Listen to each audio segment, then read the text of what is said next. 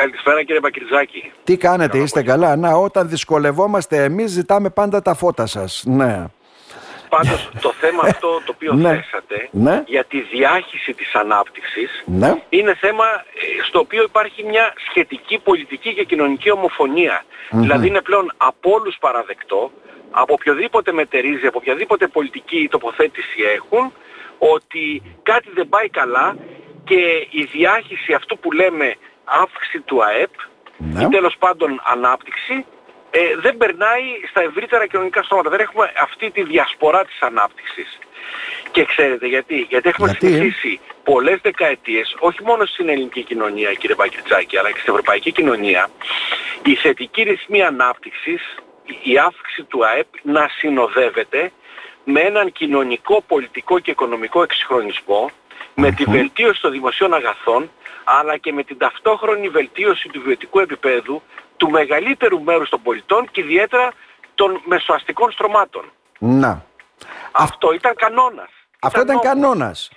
Αλλά γιατί δεν Τώρα. γίνεται τώρα; Τι συμβαίνει; Ακόμα, καταρχήν πρέπει να, υπ- να συμφωνήσουμε ότι υπάρχει ανάπτυξη. και Υπάρχει πραγματική ανάπτυξη. Όχι ονομαστική η οποία έχει ενσωματώσει τον πληθωρισμό, αλλά πραγματική ανάπτυξη, δηλαδή αυξάνεται το κομμάτι της παραγωγής που έχουμε το 2023 σχέση με το 2022. Να.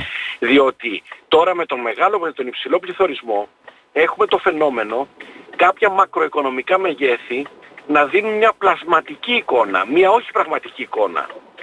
Διότι ενσωματώνουν την αύξηση των τιμών στο παραγόμενο προϊόν. Ίσως να μην είναι αληθές αυτό το οποίο βλέπουμε. Ναι.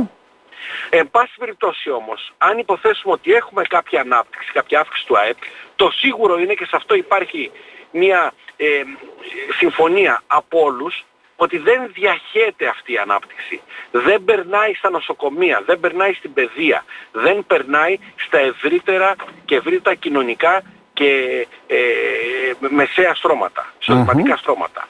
Άρα κάτι φταίει. Αυτό που είπατε για τον προσυπογράφο επίσης για την επενδυτική βαθμίδα μας δημιουργεί όλους μια πολύ μεγάλη απορία Ναι. Κύριε καθηγητά, σας χάσαμε. Φαίνεται λέγατε σπουδαία πράγματα γι' αυτό. Ναι. Κύριε Κα- Βαγγελάκη, μ' ναι. ακούτε; Τώρα σας ακούμε κύριε καθηγητά. Ναι, ναι. Ναι, μάλιστα.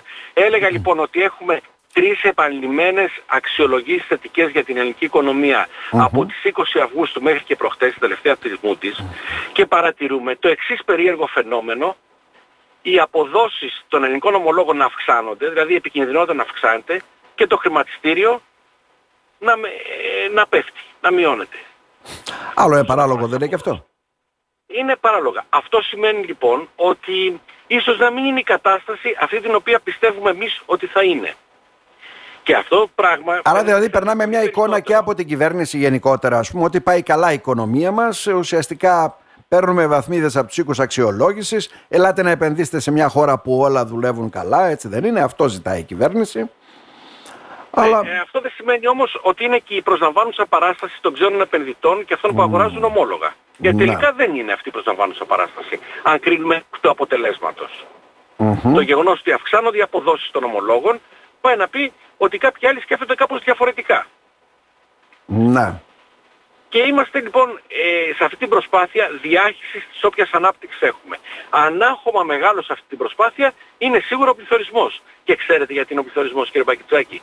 Γιατί πολύ απλά τα χαμηλά και τα μεσαία στρώματα δεν μπορούν να μετακυλήσουν τις αυξήσεις των τιμών. Με τίποτα. Μας το έχετε εξηγήσει και άλλη Η φορά σύνταξη ότι... ο- παραμένει η ίδια. Ναι. Οι μισθοί παραμένουν μπορούν ίδιοι και παρά όμως τις τώρα. μικρές αυξήσεις. Αυτό είναι ξεκάθαρο πλέον. Και η ακρίβεια μπορούν. πλέον έχει πάρει τόσο την ανηφόρα που ειλικρινά εκπλήσεται κάποιος κάθε φορά που επισκέπτεται ένα μάρκετ ή κάτι να ψωνίσει. Α, για- αυτό. Και θέλω λοιπόν να μιλήσουμε για αυτό το πράγμα, Να. διότι άλλο επίσημος πληθωρισμός ο δείκτης τιμών καταναλωτή, που είναι ένας μεσοσταθμικός δείκτης πολλών προϊόντων και όντως μπορεί να έχει μια αύξηση 2,4% και άλλο το καλάθι της μέσης νοικοκυράς, η οποία πάει στο σούπερ μάρκετ και αντιμετωπίζει μια αύξηση 15 και 20%. Στο λάδι, στη φέτα, στο... Παντού. στα μακαρόνια, στο οτιδήποτε. Σε μέσον όρο λέτε. Γιατί σε άλλα προϊόντα είναι το διπλό. Έχουμε φτάσει στο 50%. Σίγουρα. Ναι, ου. Αυτό λοιπόν ε, κάνει πιο δύσκολη τη διάχυση της όποιας ανάπτυξης, τη βελτίωση της επενδυτικής βαθμίδας ή την διασπορά των αναπτυξιακών αποτελεσμάτων. Ναι, και αν προσθέσουμε βέβαια σε αυτό και τα καύσιμα, τις μετακινήσεις και όλα αυτά, εκεί πλέον Ε, όλα ξεφεύγουν αυτά οι οικογενειακοί πλέον προπολογισμοί. Οπότε για ποια διάχυση μιλάμε δηλαδή, ε, αυτό δεν μπορώ να καταλάβω. Είναι ένα ερώτημα. Είναι ερώτημα. και βέβαια Ναι. αποτυπώνεται και σε επίσημα στοιχεία που δείχνουν τη διασπορά του εισοδήματος. Πώς έχουν αυξηθεί οι ανισοκατανομές, η εισοδηματική ανισότητα όπως τη λέμε. Ναι, ναι. Δηλαδή ένα μικρότερο ποσοστό κατέχει ένα πολύ μεγάλο μέρος του ελληνικού πλούτου, όποιο πλούτο έχουμε, και ένα πολύ μεγάλο ποσοστό κατέχει ένα πολύ μικρό μέρος του πλούτου. Μμμ. Αυτό είναι ανισοκατανομή του εισοδήματος. Άρα πάει κατά διαόλου που λέει ο λαός και αυτό που λέμε λαϊκός καπιταλισμός, ε; Ή τα μεσαία στρώματα που άλλη φορά ήταν Αυτό το έτσι πολύ πιο χαιρετήσαμε εδώ και καλύτερα. χρόνια το λαϊκό καπιταλισμό. Το χαιρετήσαμε εδώ και χρόνια. Ναι, ε, ε, και συνεπώς, ε, εντάξει, σε λίγο βέβαια ακούσαμε για τον πόλεμο στην Ουκρανία που ανέβασε τις τιμές, σε λίγο θα ακούμε για τον πόλεμο στη Γάζα και την επέμβαση του Ισραήλ Εντάξει, που θα πάντα ανέβουν κάτι κι άλλο θα οι υπάρχει. τιμές. Πάντα κάτι θα υπάρχει στον πλανήτη. Αύριο μπορεί να γίνει πόλεμος ε, στην Καμπότζη, ας πούμε, ή Ναι. στην Αφρική. Αν θέλουμε να βρούμε λόγους, ε, πάντα κάτι θα υπάρχει. Ε, Το θέμα είναι ότι εμείς σαν οικονομία είμαστε πολύ εκτεθειμένοι και στο θέμα των τιμών, γιατί εισάγουμε πολλά πράγματα, Ευάλωτη. και στο θέμα της ενεργειακής επάρκειας, πολύ δε περισσότερο και αυτό το λέω και ελπίζω να διαφσεστώ και να μην με πάρετε τηλέφωνο Ναι, ναι. σε λίγες εβδομάδες να μου ζητήσετε τη γνώμη μου και στο Ναι. θέμα του χρέους, στο θέμα των επιτοκίων που δανείζεται Βέβαια. η ελληνική οικονομία για να καλύπτει τα τοκοχρεωλήσια των προηγούμενων χρόνων. Μμμ. Μάλιστα. Άρα Και υπάρχει αυτό μια... είναι ένα πολύ σοβαρό θέμα. Και αυτά είναι πολύ σοβαρά θέματα. Άρα λοιπόν, τι έχουμε να περιμένουμε; Δεν ξέρω τι έχουμε να περιμένουμε. Ε, κάθε φορά όταν είμαστε τόσο ευάλωτοι, με τόσο μεγάλο χρέος και όλα αυτά τα ανοίγματα τα οποία λέτε, ε, ουσιαστικά, ό,τι και καλό πάει να γίνει ουσιαστικά, εξανεμίζεται με τον πληθωρισμό, με τα συμβαίνοντα. Να πας στιγμή δηλαδή αυτό που λέμε την πεταλούδα που πετάει στην Κίνα, εμείς θα πρέπει να την πληρώνουμε και αυτή την πεταλούδα. Ναι, έχει διαφορετικές επιπτώσεις, να το πούμε διαφορετικά, ας πούμε, στην Ελλάδα από ό,τι έχει στη Γερμανία. Και Ναι. εκεί υπάρχει πρόβλημα. Όχι τόσο μεγάλο όσο υπάρχει Όχι στην τόσο Ελλάδα. μεγάλο. Μάλιστα.